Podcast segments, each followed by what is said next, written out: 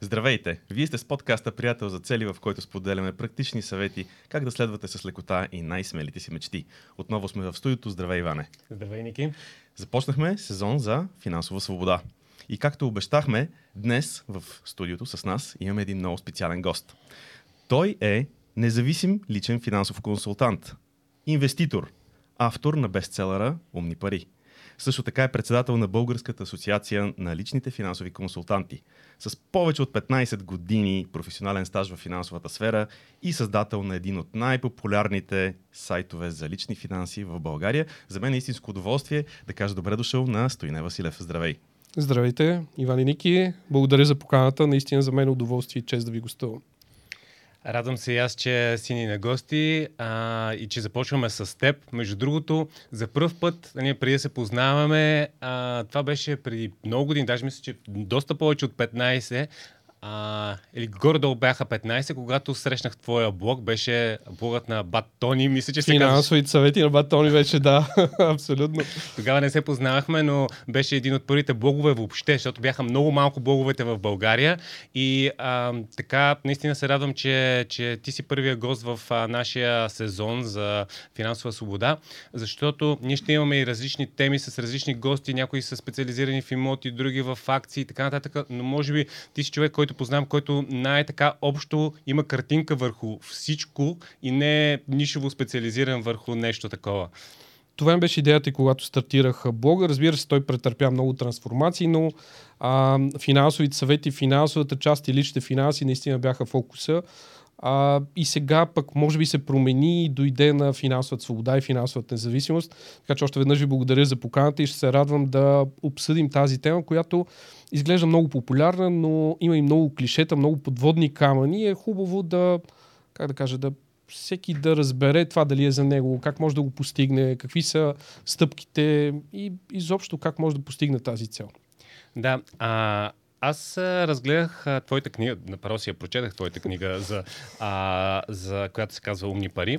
А, и има една секция, в която ти говориш за финансовата свобода. И понеже сезона ни се казва финансова свобода, ще ти припомня какво си написал в книгата. Добре. а, че, тук, а, нали, това, което, което пише, просто, че има няколко фази. А, първата фаза е нямаш финансова свобода. Втората фаза финансова свобода за период от време, т.е. може да си позволиш може да е една, 5-10 години. А третото е вечна финансова свобода, т.е начинът и приходите ти или пък спестените пари са толкова, че имаш а, нали, вече на финансова свобода. И четвърта фаза богатство и лукс. А понеже целият сезон е за финансова свобода, ще обясниш ли какво значи всъщност финансова свобода? Каква е разликата с финансова независимост? Има ли разлика? А, ти имаш доста опит в това нещо. А, много хора си слагат а, това като цел. Смислена цел ли е според теб? А, може би да, да започнем. Аз ще ти разкажа какво е за мен, защото всеки човек, аз работя индивидуално с много хора и всеки си има собствено разбиране за финансова независимост или за финансова свобода. За мен финансовата свобода всъщност затръгнем от основното понятие, което е относително пасивните ти доходи, защото аз не вярвам, че има изцяло пасивни доходи, в които нищо не правиш, те просто идват от някъде.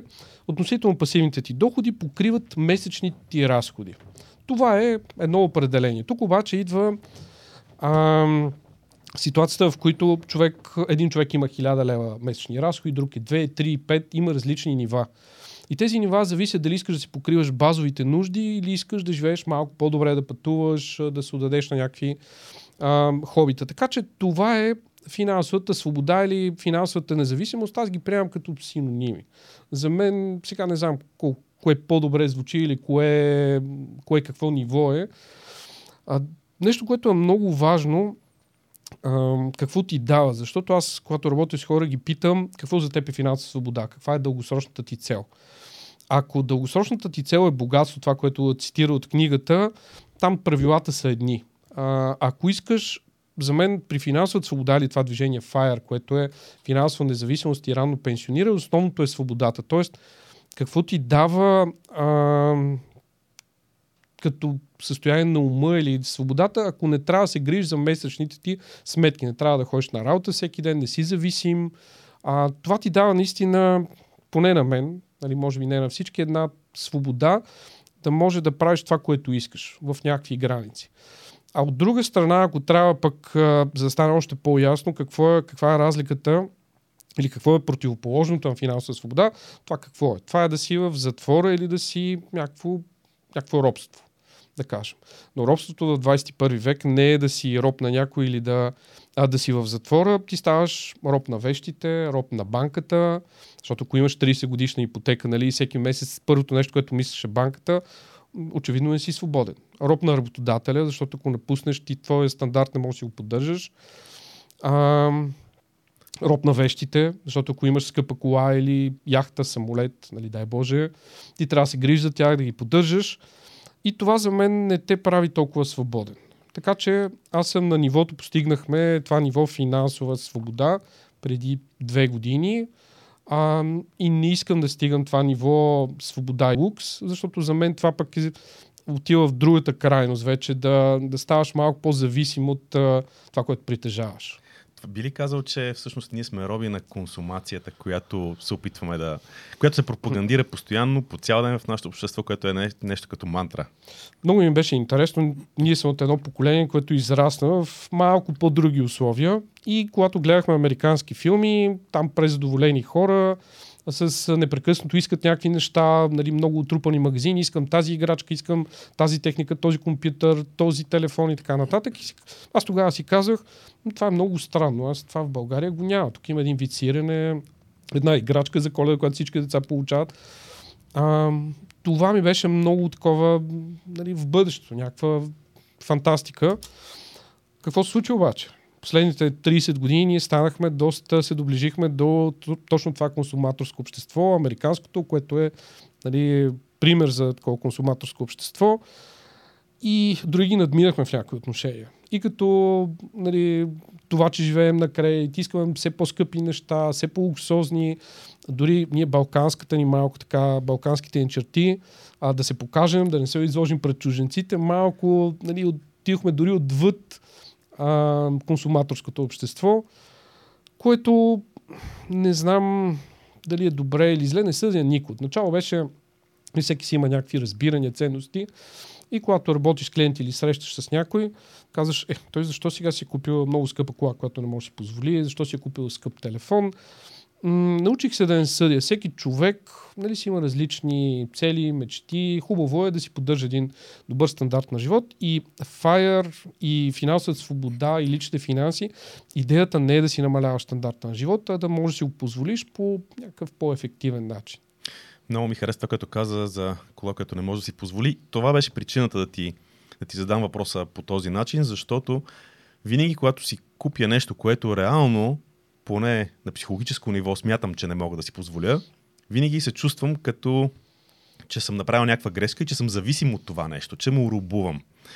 Между другото, може би тук е момента да, да вметна, че аз се срещнах за първ път състояние 2014 година и от тогава моите лични финанси претърпяха много голяма трансформация. Тогава ти беше направил един курс, който се казваше Какво не ни казва Киосаки. Това беше от един от първите курсове. Да, Киосаки беше много популярен и когато се чудихме за име, си казваме Добре, Киосаки ни казвам Робърт Киосаки, ни богат татко, беден татко, казва и много неща, обаче има неща, които не ни казва и то не въжат за България, за сегашната ситуация. И това беше идеята нали, на, на това заглавие. Какво не ни казва Киосаки? Да, въпросът е част от този курс по лични финанси. Научих някои много важни неща. И докато на времето имах доста кредити, а, връзвахме двата края okay. или трудно ги свързвахме. Нещата започнаха едно по едно да се променят. И аз научих от тебе някои много важни принципи за това как да направя така, че да излезна от дупката на кредитите на месец за месец и не само да излезна от тази дупка, ами години наред след това да започна да се занимавам и, да, и, и се занимавам с инвестиране от доста време и нещата се получават наистина много успешно. Затова мисля, че ще е много интересно да поговорим за нещата, които според тебе какви са стъпките, които един човек трябва да направи, за да започне реално да върви по пътя към финансовата свобода, било то чрез инвестиции, било то по какъвто и да е начин, но какви са според тебе първите, първите основни стъпки? Аз си спомням, че за мен тогава беше голям, голям вау момент. Ами, ако трябва да кажа първите стъпки, може би м- да, да видим каква е ситуацията. Каквото и да искаме да постигнем, независимо дали искаме да влезем в форма, да, да си купим нещо или да постигнем финансова свобода, да видим къде сме.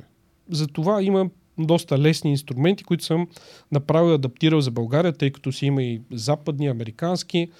А най-просто казано, това е един а, бюджет, популярно или отчет за приходите и разходите, семейен, в който да запишем това са нашите приходи, това са нашите разходи и да видим какво се случва. Огромна част от хората в България, мисля, че последното изследване над 75% не си пишат, останалите там до 90 и няколко, просто помнят по-големите покупки.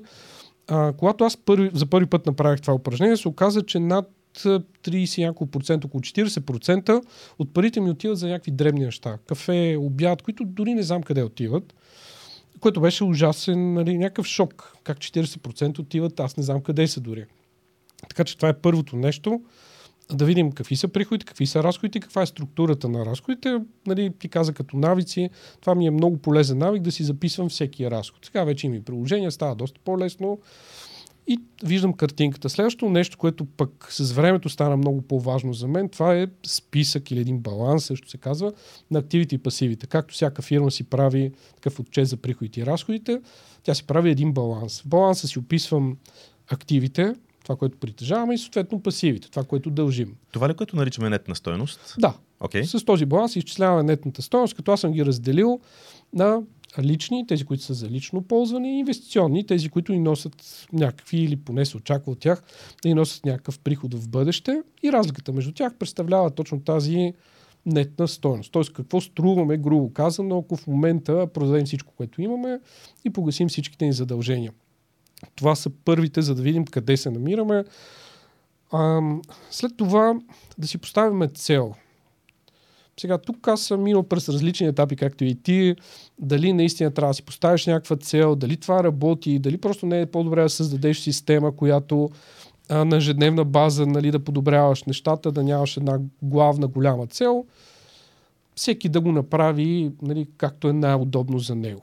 Разбира се, или айде, разбира се, силно казвам, за мен това, което работи е да имаме една дългосрочна визия, което и вие казвате в GoBuddy, 20 годишна или такава. Въпросът е какво искаш, нали? какво искаш от живота след 15-20 години, защото много малко хора се замислят. Аз нали, давам време на хората да помислят по този въпрос. Обикновено знаете, за една-две години всеки знае, а, ще смени колата, иска да расте в кариерата, нещо, което е нали, на дневен ред или някакви to листа. Именно дългосрочно малко хора се замислят. Така че това е следващото нещо, какво искам от живота и да го разбием а, на, на стъпки, как да го постигнем. Това е следващото нещо. А, когато знаем какво искаме, крайната цел, знаем къде се намираме, трябва да изберем пътя. Нормално. Сега ти спомена за инвестирането, но преди да дойде до инвестирането, много хора казват, аз не искам да спестявам, това за мен е глупаво, аз искам да инвестирам. Да, но ти ако не заделиш нещо от текущия ти доход, какъвто и да е той, активен, пасивен, няма как да инвестираш, няма ги парите. А това е много трудно на чисто психологическо ниво. Да се да отделиш нещо сега, представете си, всякаква неясна цел след 20 години, през които трябва да минеш през различни етапи, да инвестираш, да губиш пари, защото това е част от играта, за един ден, когато, не знам, нещо ще се случи, няма да работиш, да кажем. А, така че спестяването е по-трудно според мен на чисто психологическо ниво. Когато спестиш, следващото нещо е повечето хора в България си държат парите на депозит. И имаше периоди, в които беше сравнително висока лихвата, това имаше някакъв смисъл. Сега обаче не виждам особен смисъл това да се прави. Тоест трябва да инвестираме да накараме популярното парите вече да има и работят за нас. такси, ако имаш над определена сума за фирмите, въведаха такси, ако имаш над Точно така, и за сума, физически даже плащаш, а не е само да получаваш. Именно банките с години наред ни наказваха, нали, казваха не ви искаме парите, имате такса, ниски са ликвите, нулеви, но хората си казват ето, вземете ги парите, близо 70 милиарда са вече а депозитите домакинствата. Разбира се, те не са равномерно разпределени, не всеки има еднакъв депозит. А, повече са на малки суми, нали, някакви спестявания. Така че следващото нещо е инвестирането. Инвестирането обаче, м- тук има тези митове, с които започнах, много неразбиране. Когато чуете за инвестиране, ако сте говорили с повечето хора, те какво ви казват? В какво инвестират обикновено? всеки, всеки, между другото, е в нещо различно. А някои казват, а, искам в, в а, имоти да инвестирам. Това може би е най-често Това е срещу. топ. Имотите са и злато. А- Нали, ако питаме нали, 100 човека, 90 няколко ще кажат, нали, освен че си държат парите на депозит, в имоти и в злато, Само да, само да ти Да. кажа, имам чувство, че това е все пак им- а, зависи от поколението. Защото ако питаш някой 20 годишни, ще ти каже крипто биткоин, крипто да... Баща ми до ден днешен ми повтаря, купи си някакво злато, ако имаш парички. Нали? За него златото е най-добрата инвестиция. И, и между другото, а, а, аз му показах, той вика, само, то само се качва. И Аз му показах сега графиката, викам, бе, не е съвсем така, нали? и той, абе, то си е добре златото. То си е добре, пак ще се качи, няма проблем. Такъв мит имаше при доста години за диамантите. Ако нали, инвестиционни диаманти, че те винаги се качват. И аз съответно видях нали, същата графика, те са различни видове и не всички се качват и нали, цената им се качва. Има си периоди, които зависят от бизнес цикъл, от економически цикъл. С злато е нещо подобно. С имотите, а, това е интересна тема. Да, може би епизода, който е гостува човек, който се занимава с имоти, може да разкаже, че това е и зависи много от психологията. Когато всички очакват нещо да се качва и инвестира в имоти, нали, той пазара върви нагоре. Нали. Очакванията се сбъдват. А, така че ето на баща ти не може да покажеш, че имотите падат а, все още. Да, няма как да въобще да го убеда, примерно, за, за криптовалути. Нали? Примерно, това много, много, много е трудно, примерно, един- един по-възрастен човек да, да го убедиш в някакво нещо а, ново, в което ти може би вярваш.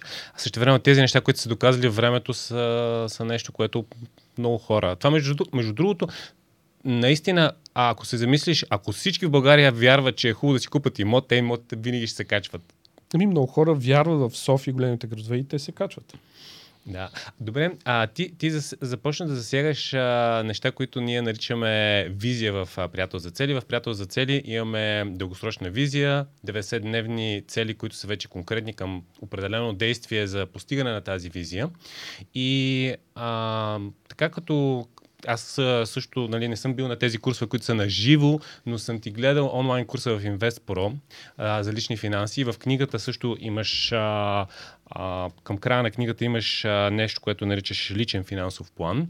А, за мен е това много наподобява това, което ние правим в а, визиите, само че нали, в приятел за цели човек има визия, както имаш личен финансов план, т.е. визия за финанси, така имаш и визия за а, здраве и за нали, физическа форма, а, визия за кариера, визия за взаимоотношения. А, нали, такава, такава ни е схемата. И съответно в визията, което е предизвикателство, което ние зададахме на нашите а, слушатели и хората, които ни гледат а, в а, YouTube а, канала. А, този сезон да, да прегледат нещ... различните епизоди, които ще правим, примерно с теб, за имоти, за акции и така нататък. И да си изберат кое най- най-добре се, с кое най-добре се свързват и кое резонира с тях, за да могат да си изградат визията. И визията обикновено е точно това, което ти каза. Какво искаме? Защото това, което ние сме забелязали, че а повечето хора не знаят какво искат. И когато не знаеш какво искаш, ти няма как да отидеш там. Ти просто се озовеш, озовеш на някакво място. Може да се окаже, че това е място, което искаш, ама по-скоро по-често, по, нали, бих казал, не е това място. А, така че в а, визията всъщност а, а, ние пишем голяма част от компонентите, които ти правиш в този личен финансов план и ти а, каза нещо, което между другото Ники е минал през това нещо, а, защото нали, като приятели за цели аз знам неговите цели и мога да кажа как той беше с а, м, кредити, след е, имаше доста 90-дневни цели. Първата му стъпка беше да си напише визията. След това имаше доста 90-дневни цели, които бяха за проучване на различни възможности. Една от тях, нали, тип чета книги, хода на курсове. След това целите му бяха за погасяване на кредитите и премахна кредитите. След това почна да има повече цели за... А, за Свързани с инвестирането. С инвестирането, да. А, така че а, това, което ти описа, нали, нали, първо погасяваш кредити, след това почваш да спестяваш, след това спестените не ги държиш банка, почваш да инвестираш. Всъщност, Ники мина по, през подобен път. А, Значи работи, нали? Значи работи, да.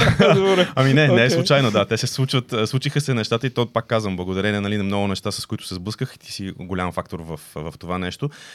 А, един въпрос, който ми хрумва и то е за кредитите и инвестициите и баланса между тях. Това беше за мен един много голям въпрос. Аз за себе си мога да споделя малко по-късно. Намерих на времето баланса. Какво да направя сега? Като имам кредити, първо тях ли да изплата или да започна да се занимавам и с инвестиции и то в какъв баланс, на кое, в, на кое да дам повече, на кое да дам повече тежест. Защо казвам на кое да дам повече тежест? Един кредит, човек винаги има възможност, и аз съм от тези хора, да го погасява, макар и по-малко предварително. Аз, понеже не съм от хората, които обичат да дадат а, лихви пари на банката, Okay. обичам да, може да е по-малко, може да е, деца казва 100 лева, 100 евро, нещо, някаква малка сума на месец, но допълнително да има. Оказва се, че такива малки суми, ако човек направи математиката или просто отвори Google и потърси за това как може да си намали а, общата лихва, която плаща за 10, 15, 20, 30 години, има много схеми и тези мънички допълнителни вноски всъщност правят огромна разлика накрая.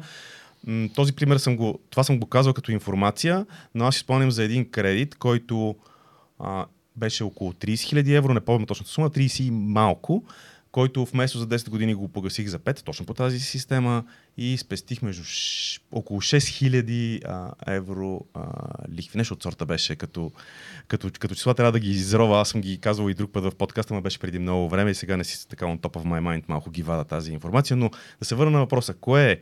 Кредитите ли да, а, да фокусираме повече, да изплащаме, да почнем ли да инвестираме, пак да ги оставим както са си предварително а, сега, а, ние обичаме простите отговори. Това е ли това?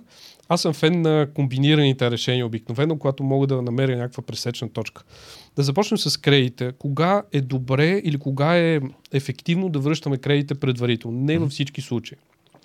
Ако сме взели голям кредит, ипотечен кредит за 25-30 години, до половината някакъв срок. Въпрос на сметки е, нали, както mm-hmm. казваш, да си отвориш един погасителен план и да видиш, но обикновено първите 5 години, да приемем един 20 годишен а, кредит ипотечен, както имат много хора в големите градове, първите 5 години абсолютно ключово е най-важното нещо да погасяваш а, а, ако имаш тази възможност, допълнителни вноски да правиш. Дали е 100 лева, 200, допълнителна вноска няколко месеца, много е важно. Защо?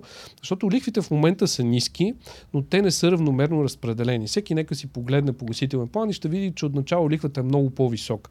Тоест ти ако погасиш, пример, който давам, ако направиш една допълнителна вноска, а, ти можеш да си намалиш крайния срок с 4-5 месеца накрая. Нали, тогава вече няма да си 30 години, а 29 години и 7 месеца. Сега от нашата перспектива е много далечно, но тогава, когато стигна вече до срока, накрая 6 месеца ще си е доста значително. Така че с някои допълнителни вноски може значително да намалим срока и това препоръчвам всеки си намалява срока, а не вноската. А, когато вече минем средата на срока или нали, съвсем така образно казано, тогава да погасяваш предсрочно не виждам особен смисъл, тъй като ние сме платили голяма част от лихвите остават по-голямата част са главница. Тогава по-добре тези пари да ги инвестираме по-ударно, по-голямо. Това беше от частта с кредитите. Тоест не винаги си струва да се погасява. Ако остават една-две години по дългосрочен кредит и го погасиш, по-скоро е някакво психологическо. Аз съм в кредитно свободен, не дължа пари. Аз също съм имал през това и не обичам да дължа пари и съм го правил, въпреки че не е имало нали, финансов смисъл. За инвестирането обаче тук а, нещо много важно. А, дори да имаме големи кредити, огромни, аз съм имал и потребителски, ипотечни, а, хубаво да започнем да инвестираме дори с малки суми. Защо? Защото винаги, когато навлизаме в някаква нова област, независимо дали е финанси, инвестиране, трябват ни една, две, три години, зависимост от интензитета, нали, колко често се занимаваме, да навлезем в играта. Колкото сме гледали курсове, колкото и да сме чели книги, когато отидеш на пазара, нали, в случая, когато инвестираш, той ти изненадва. И последните години видяхме много от тъй наречените черни лебеди. М- тоест, за мен е важно дори да отделиш 10 лева. Сега е възможност 10 лева да инвестираш, докато погасяваш кредити. Когато погасиш по-голяма част от кредити, имаш възможност да отделяш повече пари за инвестиции, ти ще имаш и теоретичната подготовка, четенето, курсовете и всичко, което си гледал. Ще имаш и практическата, практическия опит, а, ще си работил с твоите емоции, защото на пазара всички виждаме едно и също. Цената на биткоин е и за мен една, и за теб, за всички една и също. Някои печелят, някои губят. Така и с акции, така и с имоти. Нали? Гледаме едно и също, една и съща графика, но емоциите са нещо, което ни влияе и по-голямата част от хората губят заради точно чувствата и емоциите и не са само страх и алчност. Има много такива разновидности. И това е нещо, което последните, може би, 5-6 години много наблягам на тъй наречените поведенчески финанси. Тоест, как а, моите емоции влияят на моите решения и съответно какво правят и останалите хора, тъй като аз зависи от останалите хора. Така че на твоя въпрос и двете дяла попе и инвестираме с по-малки суми и си погасяваме кредита, ако има такъв смисъл да се погасява. А пък мисля, че ако е за лични кредити си струва. Сега, ако е за инвестиционни, там нещата са доста различни, зависят от цифрите. Да, Но говорим за личните точно. За да погасим, нали, защото аз свободата я свързвам а, и с кредитната свобода имаше един кредит, когато изплатих всичките. Това, аз тръгнах по същия път, бях се на Бълбука с много кредити. Човек, който работи в финансовата сфери в банка, нещата се случват лесно. Нали? Просто тиеш при колежката, преразписваш се и тя ти дава една голяма сума, в вид на кредит, разбира се. И последния кредит, един потребителски, който остана, беше много малка вноската, стотина лева. Но това ме тревожеше. Казвам, ето сега мисля, 100 лева, ако остана без работа, къде ще намеря тези 100 лева? И когато ги изплатих, нали, като някакво беше, си спомня, някакъв а, такъв а, мрачен ден, изведнъж слънцето светна, нали? погасих си последния кредит. Но това е по-скоро въпрос на, как да кажа, на, на някакви ценности, които са детството. Пък това не ми хареса, че моите родители непрекъснато бяха някакви кредити, взимаха от банки, от роднини, от съседи, от колеги. А, и това не ми хареса, че непрекъснато дължим и представете си, сега дали си купим нещо, ми не, трябва да върнем кредита. Как се отразява на един възрастен човек нещо подобно? Добре, а, нещо по-конкретно, ако наистина, примерно, човек има голям кредит, но иска да се тренира, да се учи да, да инвестира, има някаква малка сума, 50, 50 лева да кажем, а, която може да заделя месец, всеки месец, като основната цел на тази сума е просто да се научи как работят пазарите. Какво би препоръчал в каква посока да тръгне да поручва човек? В смисъл, примерно, защото сега има доста м, лесни приложения. Примерно, можеш през Revolut, който така ли, че примерно имаш да си uh-huh. купуваш някакви акции, крипто, или пък а, има такива платформи като eToro, които са доста лесни, или пък човек трябва да отиде при някои от големите фирми, финансови посредници, за да почне да купува. А, какви са къде да, в каква посока според тебе да, да тръгне човек просто с цел образование и да, да експериментира на, на пазара, за да види как, се, как работят нещата най-вече? От сегашна гледна точка не бих препоръчал човек да отиде в един стабилен фонд, като S&P 500, да инвестира бавно и да трупа за пенсия някакви пари. Нали? 20 годишен човек това не би го препоръчал. А, знаете, основното при а, обученията за продажби какво е? Да получиш колкото се може по-бързо повече откази. И така mm-hmm. се научаваш да продаваш. В инвестирането е същото. А, бих им препоръчал да инвестират в криптовалути, в акции, в най-рисковите активи, за да могат да се научат бързо. Това по стечение на обстоятелствата аз също съм го направил преди доста години започнах да инвестирам в акции. Тогава не разбирах, че това са най-рисковите активи. Просто мислех, че това е нещо, което винаги расте и аз съм последния бълък, ако сега не се включа и ако не си сложа всичките пари в нещо, което расте непрекъснато, а няма пари за имоти, да кажем. Така че бих им препоръчал много бързо да се учат, да печелят, да губят, не на демо сметки. ако се бяхме срещнали преди 10 на години, ще ви кажа, направете си демо сметка, четете много, гледайте, нали, прекарайте няколко месеца или години дори на демосметка да видите различните стратегии, какво работи. Тони, за две думи да обясниш какво е демосметка. А, демосметка е тези, включително мисля, че и в eToro има такава, виртуални пари, които ви ги дават да търгувате съвсем нали, с истинска платформа, но това са виртуални пари. Нищо не давате и нищо не получавате. Това е демосметка и всички сме богове на демосметките, нали, с огромни печалби. Uh, преди години аз също направих много пари на демосметка, но когато вече започнеш да я играеш, тогава казах, нали, да инвестираш с реални пари, нещата са различни. Защото дневна сметка са някакви виртуални пари. Ти имаш 500 хиляди лева или а, 20 хиляди лева, но когато сложиш 100 реални лева, знаеш, че 100 лева са за една седмица парите. Това е вече много реално. Така че демо сметката е за 2-3 дни, само да разберете бутоните къде се клика, къде се купува, къде се продава и до там.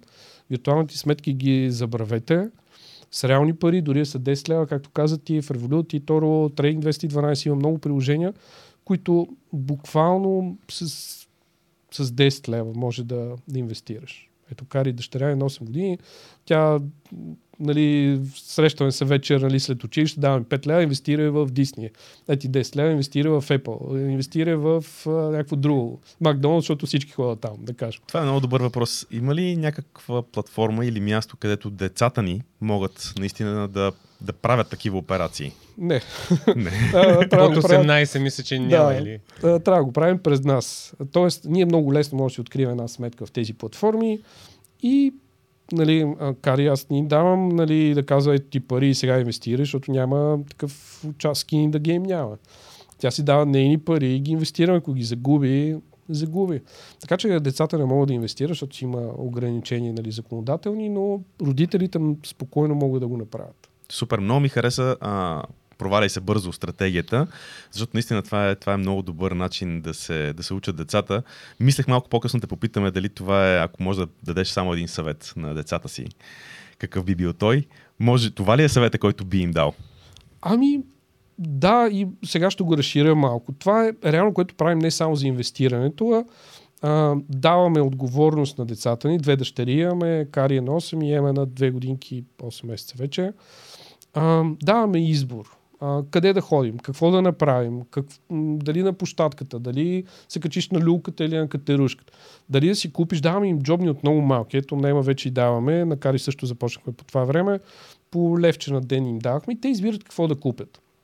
Но тук вече следващото е, те си носят отговорност за и за добрите решения и за лошите. Ако си купи нещо глупаво, което ни харесваше на Кари, а, тя не може да им мрънка на мен, тя си го избрала. Ако на детската площадка няма деца, а, тя казва да ходим на детската площадка, не в мола или на друго място. Така че да се провалят бързо, да си учат уроците и да имат отговорност за решенията. Това е под текст и под условието на това да имат избор. А колкото по-бързо се провалиш, сега ние не говорим за провал, аз дори някой ме пита кои са най-големите провали или най-големите грешки. Не мога да се сета. Не, че нямам грешки, не го приемам за провал или за грешка. Така че ако имате такъв въпрос, Добре, сега- нека да префразирам. Кои са най-големите уроци, които... за уроци Имаш- това е... да. Да. това за уроците... лични, лични твои, примерно, инвестиции или движения, които си научил нещо много ценно. Ами много ценно, което уроците може би прерастват и в принципи, защото вярвам, че а, принципите са, са нещата, които ни движат. Те са много базирани на нашите ценности, които са обикновено в детството, но някои изграждаме в бъдеще. А, ето един важен урок е да инвестирам в това, което разбирам. Това се превърна в принцип, защото в миналото съм инвестирал в неща, които тотално не разбирам, въпреки че имам финансово образование, работил съм, просто нещо расте, просто нещо виждаш, там се случва. И сега, каквото и да е, сега няма как да разбера, аз и в момента не разбирам нали, как точно се движи една кола, какви всичките системи, а, но се опитвам да разбера как работи машината. Нали, откъде са приходите, какъв е бизнес модела, как изкарва пари. Когато чуя нещо нелогично, не е нужно да си експерт, за да разбереш, че нещо няма никаква логика, няма да станат, а, не инвестирам. Това е един от уроците, който научих. А, друг урок, който може би е свързан с загуби, ако това го приемем за някакви грешки е м- Уорън Бъфет го е казал, но тогава не съм го чел или а, нали, страхувай се, когато всички са алчни, бъди алчен, когато всички се страхуват. Просто, когато аз започнах да инвестирам, всичко вървеше на горе на българска фондова борса и това си мислех, че е вечно. А, бях чел някъде, дори да има загуби, тя ще се възстанови. А, нали, всичко върви нагоре. Реално не е така. Ако погледнем Българска фондова борса, тя не се е възстановила 14 години след 2008 година и на една трета, мисля, че от най-високото си ниво. А, така че уроци... Да, добре. А кои са, са- а, кои са, понеже ти каза за принципи, а, едно от нещата, които ние изписваме в визиите, нали, примерно сега ще ти кажа нещата, които обикновено човек а, слага в визията и то не са неща, които си ги написва един път и те остават за винаги, а са неща, които с времето, които научава, като си а, взима уроците, ги добавя и адаптира визията си. Но ние обикновено пишем принципи, а, пишем навици, а, пишем а, тактики стратегии, които за нас работят. А, но едно от основните неща, които са в визията, са наистина тази дума принципи, която ти използва. А, много ми хареса този принцип инвестира само в неща, които разбирам. Нали, това е, това е аз го имам това нещо в писмено вид в моята визия. Не знам откъде ми е дошло, но е, дали съм го прочел някъде или съм Може от опита, защото каквото аз, поне при мен, каквото я чета, ако не мине през мен и през моя опит, искам да си щупа главата и да видя, че наистина е така и работи. Да, имаш ли такива други принципи, като този, които, които можеш да споделиш, които биха били ценни на хората? Ами друг принцип, е, който може би е заложен някъде още като малък, но последните години много го прилагам, това е минимализъм есенциализъм или както нали, всеки го разбира по различен начин. И това го прилагам особено при инвестирането. Започнал съм с инвестирам буквално във всичко, защото съм любопитен. И това инвестирам, това изниква на пазара, това го има, ще инвестирам, ще направя това. Но това ми отнема много време, много нерви, много... Може би съм имал прекалено много свободно време и това не ми е право впечатление, но сега гледам да няколко инвестиции, които ги следя, които съм си ги подредил по правилния начин и са относително пасивни. Ето това вече не са толкова активни. Така че минимализма заема много важна част и в инвестициите, и в живота ми като цяло последните години. По-добре е една-две области да работиш, да знаеш, отколкото да се разпиляваш в хиляди. А в кои области в момента инвестираш най-много? В смисъл ти каза вече акции, нали ясно е, че там има нещо, mm-hmm. но все пак кои са областите, в които, в които инвестираш? А, основната ми част от портфела вече обаче не съм на 20 години, това са семейни пари, са в а, относително пасивни а, борсово търгувани фондове. Най-вече S&P 500, това е доста популярен, mm-hmm. а, плюс акции. А, другите са много малка част от портфела, нали, имоти не за отдаване под найем, може би по-спекулативни някакви а, сделки или през различни платформи. А, оказа се, че не става за ориентир. Нали. Имах такъв, може би около година, в която нали, не е сега момента. Някой ден, когато наистина се пенсионирам или се оттегля, може би това ще са ми основните активи. Подготвям се сега чета, гледам, правя някакви по-малки сделки или нещо, което ми е интересно това е основата на, на портфела. Другите са, може би, много по-малки, в някакви малки суми в различни бизнеси, в а, Българска фондова борса ми е пак такава, как, по-малко и за спорта, нали, такава реклама имаше на тотото, а, в такива стартъп компании. Така че доста, как да кажа, консервативен сравнително портфел, който не ми отнема много време и това представлява вече над 75% от целият портфел. Другите са малки активни, които ми трябват и за, а, за моята работа, защото няма как да говоря на някой за този взаимен фонд или тази спекулативна акция или за крипто или за нещо друго, без да съм го тествал. Това е, нали, не мога да го разбера. Ето това е още един принцип. А, да правиш това, което, което проповядваш. Нали. Това е много важно и просто не мога... Аз разказвам една история, един от първите курсове, ти ме върна Ники, само че две издания или едно издание преди този курс, за който казваш. Всъщност това беше реално първия курс, който направихме. Един от лекторите казва колко е лош лизинга, как не трябва да взимаме кредити, нови коли. Излизаме, супер скъп, лъскав джип. Казвам, честито, нали, не съм го виждал. Нали. Казвам, в брой ли го плати? Не на лизинг.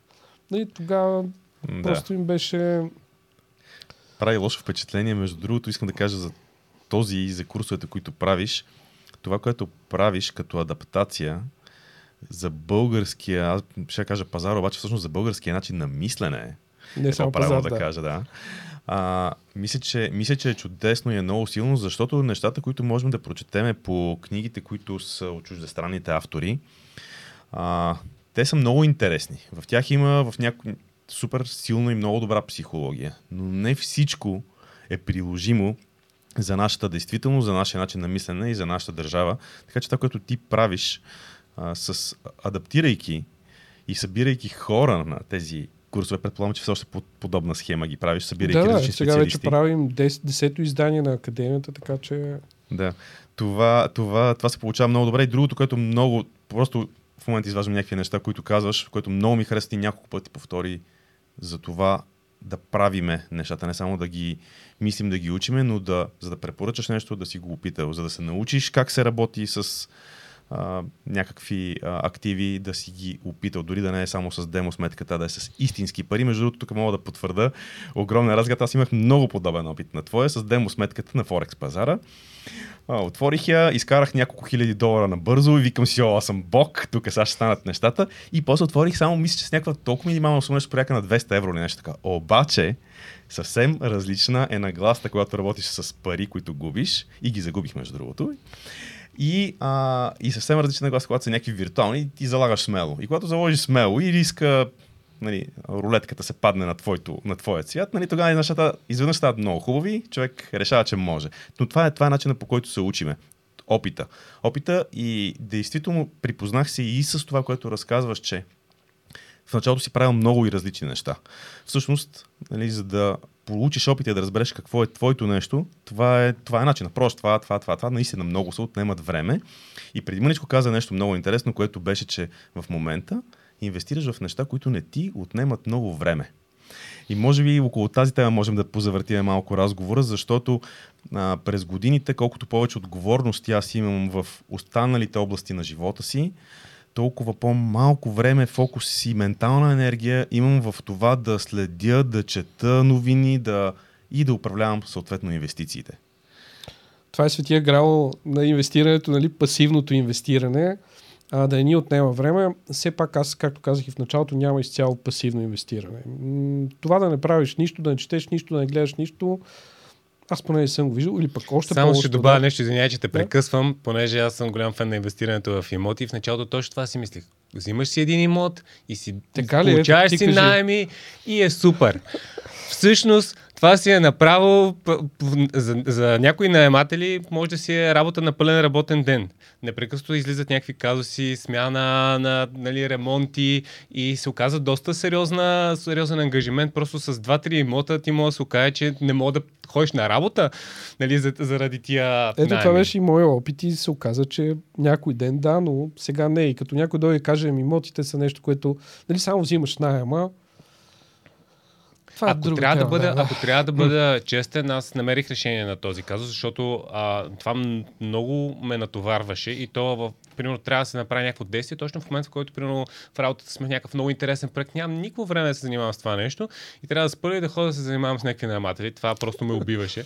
А, но а, взех има такива фирми, които а, правят тази услуга а, вместо теб, т.е. те управляват имота ти, дават го под найем, веднага ако някой напусне, намират друг човек и така нататък, ако има някакви щети, застрахователи, ремонти правят и така нататък, но това нещо струва пари. Т.е. доходността ти пада, защото те взимат а, процент от найемите, взимат годишна такса, доходността пада, но пък и съответно занимавката ти пада. Да, но ти си намерил ноу-хау, ти си намерил печелищата формула, минал си през много неща, сам се занимавал, намерил си а, коректна фирма, която управлява property management вместо теб. А, това може би става с повече имоти, не с един. Нали? Ти си намерил точно печелившата формула. И за да станат нещата по-пасивни, това е да си намериш собственото ноу-хау. Няма изцяло пасивни доходи. Ам, и, и това не е моята работа да управлявам. Аз не съм трейдър, непрекъснато следя. Пробвах, нали, не съм, че някой ми е казал. Пробвах и на Форекс пазара, гледах графики по цял ден, включително и по време на работа, което не се гордея, че съм а, така вземал от служебното време, за да си занимавам с частни неща. И се оказа, че това не е за мен. Нали? И положението сега е различно. Две деца, много проекти, много неща се занимаваш и просто не искам да, да се ангажирам в инвестирането. Но ам, все пак е нужно поне когато избираш инвестицията да делиш малко време. Си намериш твоята печеливша формула и нещо много важно. Това не знам дали е принцип или урок, да се адаптира спрямо сегашната ситуация. Това го научих, разбира се, пак по трудния начин, защото нашите родители, баби, дядовци, какво, какви са им принципите? Навълчи се веднъж да правиш нещо добре и цял живот ще върши работа. Баща ми, ето сега, през там 40 няколко години трудов стаж, каквото е научил в университета, това е. Последните години влязоха някакви електронни нали, устройства и трябваше компютъри и програми да учи. При това нали, нещо усъвършенства се, но едно и също знание. При инвестирането не е така. трябва да си много адаптивен и това е принцип. Аз също бях такъв си казвам, аз веднъж съм инвестирал, нали, пасивно, дългосрочно, но нещата се промениха. Ето преди две години а, сега малко по-активно си управлявам портфела, не е да следя всеки ден новините и цените. Това е не е окей, okay, според мен. Ако имаш малко време, разбери какъв е принципа, на, прочети някакъв анализ, някакъв доклад от някакъв реномиран, или не прозвуча добре, някакъв достоверен източник, а, отколкото следиш а, някакви форуми или Фейсбук и да взимаш инвестиционни съвети, а не малко част от хората взимат инвестиционни съвети от Фейсбук или от а, социалните мрежи, което според мен аз не си позволявам. Никога не съм си позволявал да кажа купи това или направи това. Да договориш не само на хиляди хора, на двама.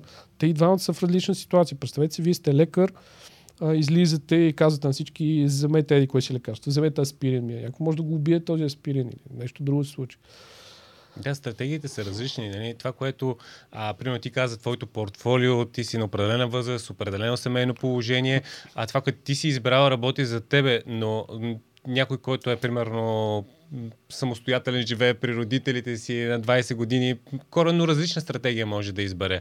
И, нали, а, така че стратегиите са различни спрямо различната ситуация. Затова искаме да дадем максимално ситуация. много перспективи да. и човек да си избере.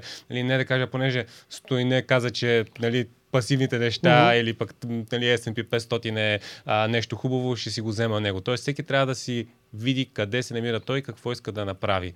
Ако имаш време, ако си свободен, не се грижиш за найема, а, имаш наистина свободно време, дай го за образование, дай го да тестваш различни неща, с рискови активи, прови различни неща, намери си формулата печелившата, избери си някои области, които... Защото дори в инвестирането в акции има толкова много отрасли, сектори, аз не мога да съм специалист във всичко. Когато видя някой клиент с 30 или 40 акции, казвам, как ги следиш? Аз имам пет и трудно се ориентирам. Има три месечни отчети, има някакви новини, нещо важно се случва. Как ги следиш 30 Ми не ги следя.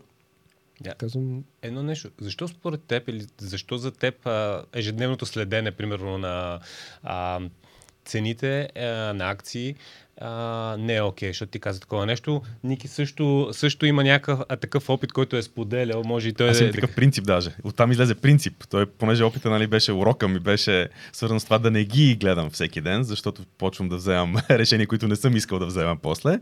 Затова имам един принцип да не ги гледам по-често, отколкото веднъж в, на две седмици. Тоест най-голямата частота е веднъж на две седмици в момента. Да, в момента може би и аз така, веднъж на две седмици, преди това веднъж на месец.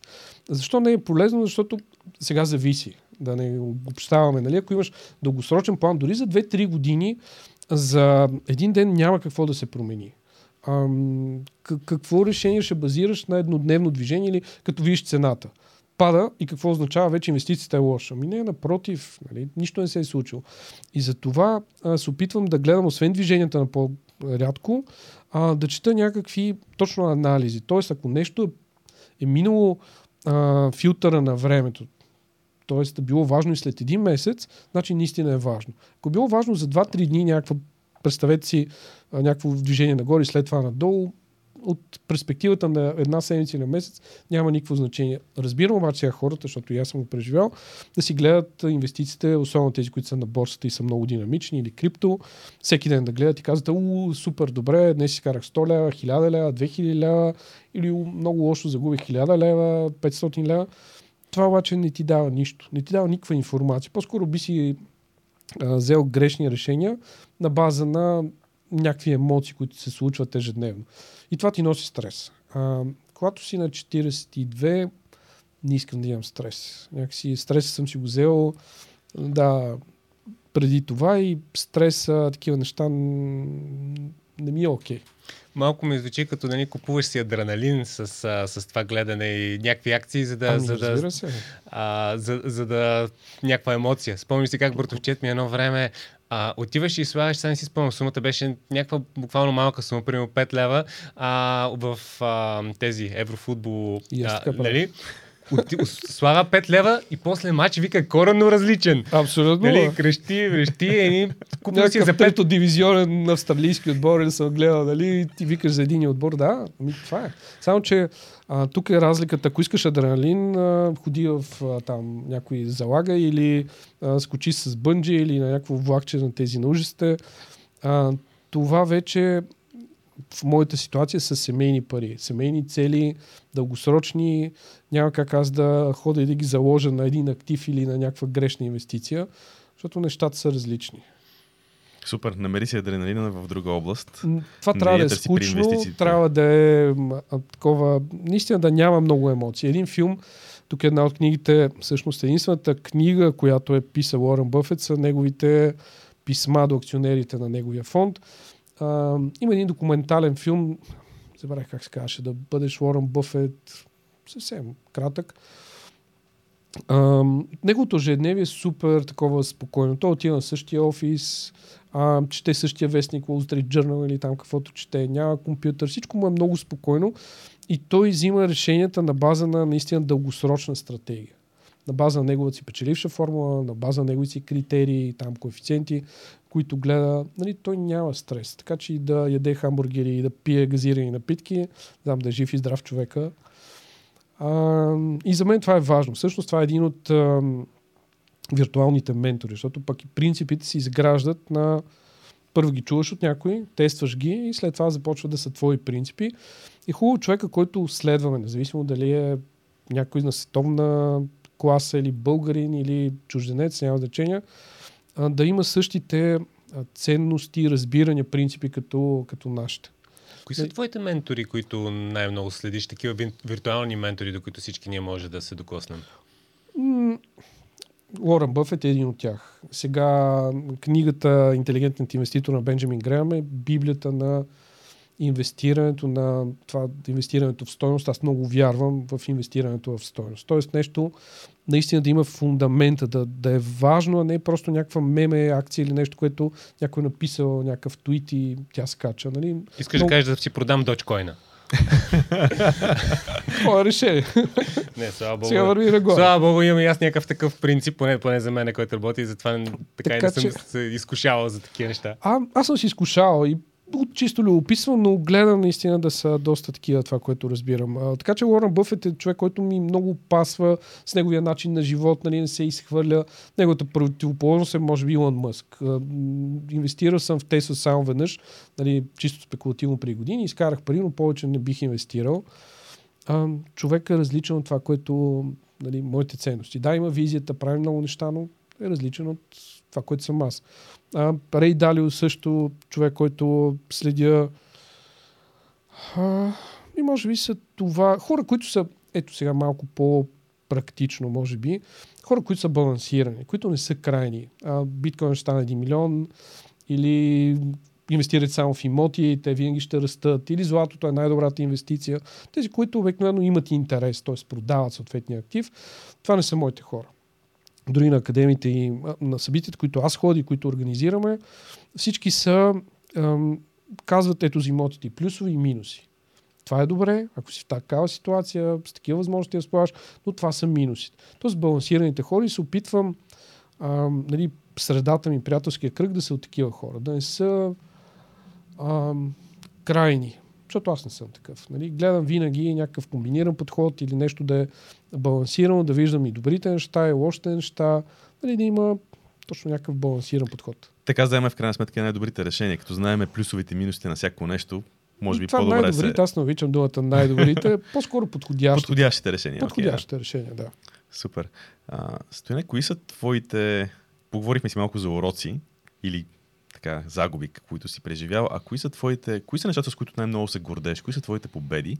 Защо го задавам този въпрос? Това е нещо, което към визията в Приятел за цели го добавихме в последствие, защото установихме двамата си Иван, че го правиме едва ли не подсъзнателно и си ги записваме на някакви места малките победи.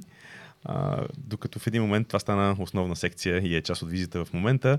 И тя е много важна. Тя е много важна, защото по пътя, нали, ти каза, че трябва да започнем да вървим пътя към визията, целта, която сме си поставили финансовата. И трябва да изберем кой е този път, но по пътя има много, един много важен елемент и то е да трупаме, освен знанията и увереността, че можем да се справяме с нещата. Обикновено увереността идва от опита и от нещата, които сме направили успешно. Оттам идва и въпроса ми, кои са нещата, които за тебе в така погледнеш в миналото, кои са на твоите успехи, кои са твоите победи в а, сферата на финансите? Това е труден въпрос, защото а, нали, възпитанието ми е а, да не се хваля много, да не казвам какво съм направил. И това все още не мога да го преодолея. Тоест да, да излязи и да се хваля, да каже това съм направил. Но разбирам и това, което каза, че това е много важно, защото а, малките победи, които стават, може би, по-големи успехи, те ти носят а, самочувствието, те ти носят и, и промяна и в а, принципите, защото м- ето ние си говорихме за скъпи телефони, а нали, кой с какво. Има на мен, аз знам какво съм постигнал, знам какво мога, знам кой съм и това, че имам скъп или ефтин телефон не ме определя. Нали, това е нещо много важно. Иначе пропускам, между другото, сега се уча, да празнувам и тези по-малки или по-големи победи. Големите успехи, не знам. Ако се върна 10-12 години назад, когато стартирах блога, някакъв човек, който споделя някакви неща, които му се случват, почва да инвестира, така прави си финансов план. Тогава си работех. Изобщо не съм си представил, че това, което нали, сега се случи, а, би се случило и това пък е от друга страна да гледаме доста по-оптимистично на бъдещето големи победи, не знам. Ето постигнахме преди две години тази финансова свобода с условието, че не сме се отеглили, нито аз, нито съпругата ми. Просто цифрите това показват. Но когато решим да се оттеглим, бихме променили портфолиото и бихме били някакви пенсионери или там стоим на плажа. Оказва се, че това не е за нас. Така че тази финансова свобода може би е нещо, което нали, доста време го търсихме, стана по-бързо, отколкото очаквахме, поради и доза късмет.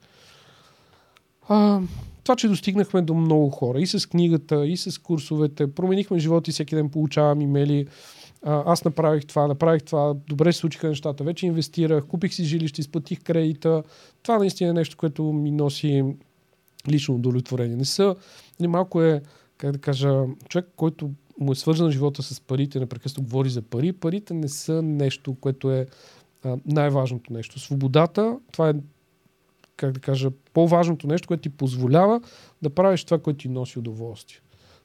Та, иначе, чисто нали, исках да хода да ме дават по телевизията. Ето, като бях малък, един съсед участваше във всяка неделя. Казвам, вау, това е голям човек, говори нали, във всяка неделя с кеворк.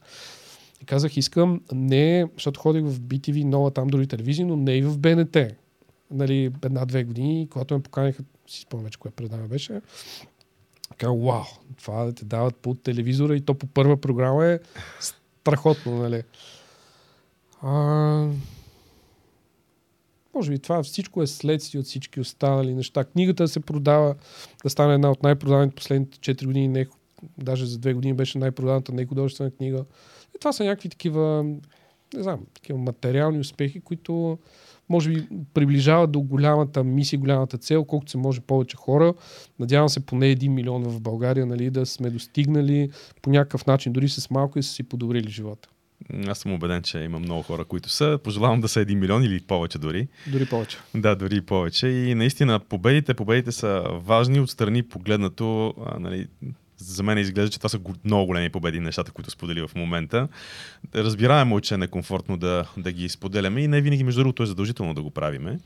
Въпросът е ние самите да си ги може би правилната дума, да кажа, е записваме и от време на време да си ги прочитаме, защото по някаква причина съзнанието ни много обича да ги забравя. Винаги, както ти каза по-рано, винаги се научили да сме скромни, да не се показваме много, поне нашето поколение, поне нашето поколение сме така.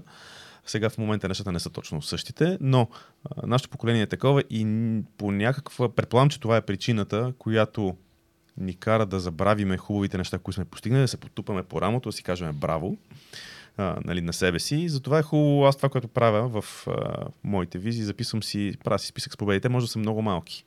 Може да са много малки когато ги прегледам, между другото, когато правихме един от прегледите с Иван и когато нещата за финансово се бяха променили за мене, а, като казвам преглед, им при, на 90 дена се събираме, правиме правим преглед на целите и не си спомням коя година беше, но тогава минахме през, а, започнахме с едно упражнение The Confidence Expander, което и на workshop правят много от участниците, което упражнение е преглед, но то не е само за последните 3 месеца, а се връщаш от колкото искаш време назад. И точно в сферата на финансите направих този преглед.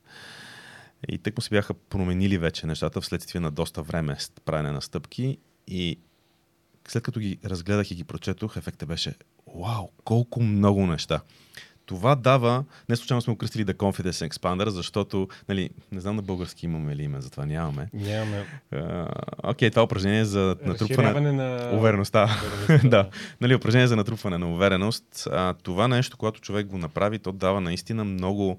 Прегледа е 15 минути го прави човек това нещо. А пък в същото време дава храна на мозъка, която после работи според мен с седмици, с месеци и увереността, която човек получава по този начин е, е огромна. И в този момент аз си го спомням, даже си спомням къде го правихме това, този преглед, нали, бяхме в къщата ти на Симеоново двамата, бяхме на полянката отпред, то беше и хубаво времето. И тогава спомням си го просто в един такъв момент, че този преглед оказа много голямо значение и тези победи всъщност, че си ги бях записал, защото аз, то не е много лесно да си ги, да се сети човек, но когато си отвори Значи ние с Иван си записваме всички неща в миналото и мога много години назад да се върна за някои работи. И когато ги прегледа, човек си казва, вау, направих и това, научих и това, после пробвах това, то не стана, после пробвах друго, то пък се, че се получи и така нататък. И това нещо ни показва как, какво е нашето поведение в някаква ситуация и това го свързвам с нещо, което ти каза по-рано за това, че емоциите нали, определят действията ни, те не, и затова не е хубаво много често. Нали, да, не е хубаво да се поставяме себе си в ситуация, в която сме много емоционални. Било то да гледаме често цените или нещо друго, но познавайки себе си и колко сме емоционални и как реагираме в дадени ситуации, ние можем да направим така, че да вземем по-добри решения. Ето това е нещо, което аз си записвам, когато съм взел някакво решение, какви са били емоциите. Не само а, фактите, които съм видял, какви са били емоциите. А, записвам си, очаквах а, някакъв спад или имаше лоша новина за еди коя си инвестиция или прочетох от еди кой си инвеститор или финансист, че нещо е станало. И тогава си казах, а, може би ще случи еди какво си. И това си го преглеждам като някакъв дневник, за да видя на база на какви емоции съм взел а, съответното решение. Или човек, когато си записа, това е много полезно със сигурност. М- следващия път, когато е в не същата, много подобна ситуация, вече има натрупан опит от а, външен източник от пазара, какво се е случило и решението как е а, реално каква е била действителността след вземането на решението и се опитвам по този начин да си а, нали, да си управлявам емоциите. Другото, което е много ценно е да четеш такива книги, като мисленето, като психология на инвестирането, нали, които да видиш как мислят и останалите хора, защото те ни влияят. Ако много хора са настроени, че дадена инвестиция ще върви нагоре, нали, тя обикновено върви нагоре, защото принципите на търсенето и предлагането а, виждам как много хора се лъжат. Тоест, как мозъка създава грешно впечатление, за да се взимат грешни решения. И се опитвам всички тези капани на мозъка, някакви байес, които да такива не знам как се казва на български, а, някакви капани точно на мозъка, някакви грешни, които взимаме. А, ето това а, склонност, склонност, може би, склонност към потвърждение, confirmation bias. Ти си казваш, това е добра инвестиция, виждаш някой друг го е казал и вече ти си абсолютно убеден, че това е твоето нещо. Това действа и в двете посоки, и отрицателно, и положително. Идва човек при мен, аз съм инвестирал в това, това, това, това. Казвам, да, това е добро портфолио, нали, на база на това. Тоест той го е направил, но иска потвърждение от някой външен човек, че това, което е направил е добро. А, което нали, в двете посоки може да работи, и отрицателно, и положително. И се опитвам точно тези капани на мозъка, защото ние не сме господари на мозъка. Със сигурност не всички решения, които взимаме са рационални, а са доста емоционални. 21 урока за 21 век на а, Ювал Харари. Има много неща. Това е, може би, една от последните книги, които прочетох. Доста интересни неща и за религия, за а, войни, за... Нали, препоръчвам книгата и се оказва, че м- някакви неща, които ти си мислил, че са така, реално са много различни. Или ги гледаш по различен начин. Това за решенията си го вземам, между другото. Много интересно. Аз, между, аз точно това исках да добавя. А, един от най-интересните инвеститори, които познавам, всъщност а, той го нарича Decision Lock, ползва на английски дума. И той казва, вся, всеки път, когато купувам или продавам някакъв актив, си записвам какво ми е мисленето. И след това, аз това нещо го тествах, и след това, след а, 4-5 месеца, примерно, като си прочетеш мисленето само за преди 3 месеца, се хващам за главата си и към Боже, колко съм бил наивен. Но ако не го направиш това нещо, няма, няма да, да знаеш. си наивен. Няма да Абсолютно. знаеш, а, просто, а, просто ти, ти за примерно тези 3 месеца си получил ново мислене, нещата се случили по различен начин, но е огромна, а, много добър инструмент за учене. Тоест ти, ти се подобряваш много по-бързо, отколкото по-скоро след това да видиш някаква цифра червена или зелена или нещо от този сорт. Да, повечето хора правят а, а, познах или не познах. И добре, обаче това не ми носи никакъв, никаква положителна, нали, нито опит, нито нищо. Дали съм познал или не съм познал, ако е било някаква случайност. Нали, и много хора натрупват така фалшиво самочувствие. Познах, познах, познах. Нали, числото тото и веднъж ги познах, веднъж, още веднъж, още веднъж. И си мислят, че винаги ще познават. Това е било някаква серия от някакви случайности. И другото, което е много важно, човек обикновено се учи от а, загубите. Когато загубиш пари, то е свързано и на това някои от събитията правим. Игра, в която 20 човека играят, там да не разказвам всички правила, това си е тайна, ноу-хау, само един печели, останалите губят. Просто за да покажем какво е да загубиш. А, много е ключово да и, и тогава отделяме много време за саморефлексия, да питаме хората, които са загубили, какъв е бил урок. Защо загуби? Какво може да се направи по-добре? Нали, реални пари, дори да е 1, 2, 3, 5 лева. Мгм. Това са реални пари. Питам и победителя. Защо мислиш, че спечели? Познайте какво казва победителя. Просто съм добър. Случиха се нещата. При него ума няма някакъв анализ. Но и тези, които са загубили, го мислят защо, как, ако бях направил нещо друго, ако бях сменил стратегията. Така че това е, може би, от един от, не знам дали е принцип, но от загубите човек се учи много по, и особено на пари, защото това е а, свързано дълбоко с подсъзнанието да загубиш пари. М- да, загубите учат много. Със сигурност. Добре, аз мисля, че може да приключим към... Имаше още някой интересен въпрос? Аз не да се приключим? сещам. Даже сега А- да задам същия въпрос. А, беше изключително ценно и полезно това, което разказа. Надявам се да е полезно на, на хората. А, няколко неща бих искал да кажа за, за финал. А, първо, това е част от една серия, която се надяваме хората да ги запознаем с а, различни гледни точки за финансите, за да могат да си изградят своята визия. А, това, което аз мога да кажа, за, особено за хората, които искат да, така, да стартират в инвестирането или въобще да мислят за финансите, а, книгата, която а, нали, ти си написал умни пари, е изключително добър ресурс, защото а, може да те ориентира навсякъде. А, някои хора, примерно, започват да, да си мислят за нещо и, примерно, казват, а, имоти, а, акции, и след това почват да се срещат някакви нали, съкръщения. ETF, P2P, MLM и се чудат а, кое какво е, къде, къде са рисковете при кое. Всъщност всичките тия неща много добър. Ти го наричаш ръководство, защото има много въпроси, които човек може да се замисли, но аз би го казал изправочник, защото за човек, който не познава всичките тези инструменти, всеки един от тях е описан тук, кратко, дълго, зависи от инструмента и горе-долу какви са рисковете, което на мен много ми хареса. Така че за човек, който иска да се запознае а, нали, обща цялата картинка и да си избере вече в каква посока да ходиш, защото ти не Точно мога да така. ходиш Абсолютно. нали, навсякъде. А, това е един, а, един много добър ресурс, така че това е първото нещо, което бих препоръчал а, от, а, на хората да се запознаят с, а, с теб. Кажи ти къде другаде могат да те намерят, а, кое е актуално в момента. А, на Smart Money BG, там са всичките ми контакти, имейли, телефони. А, така че по всяко време за сега успявам. Имейл бюлетина е нещо, което отделям специално внимание. Всяка седмица в понеделник хората в 6 часа сутринта си получават имейла с нова информация, уникална, която няма на сайта, няма по социалните мрежи. И там се опитвам за разлика от книгата, благодаря ти много за, за тази оценка. Наистина това беше идеята. Хората се ориентират. Ако искат да задълбаят, има много други книги и курсове.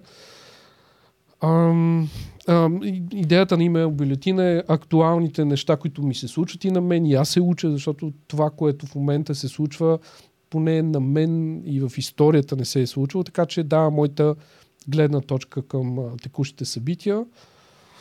А, така че ако решат, успявам и на всички имейли да отговоря. Това е все още, нали, а, успявам да го правя. Ако някой има въпрос или нещо иска да попита, аз съм на среща. Добре, Стояне, много ти благодаря за, за участието ти днес. Мисля, че много силно начало на, на сезона за финансова свобода поставихме с, с твоето участие. А ние продължаваме напред с следващите епизоди, така че очаквайте още по-интересни включвания.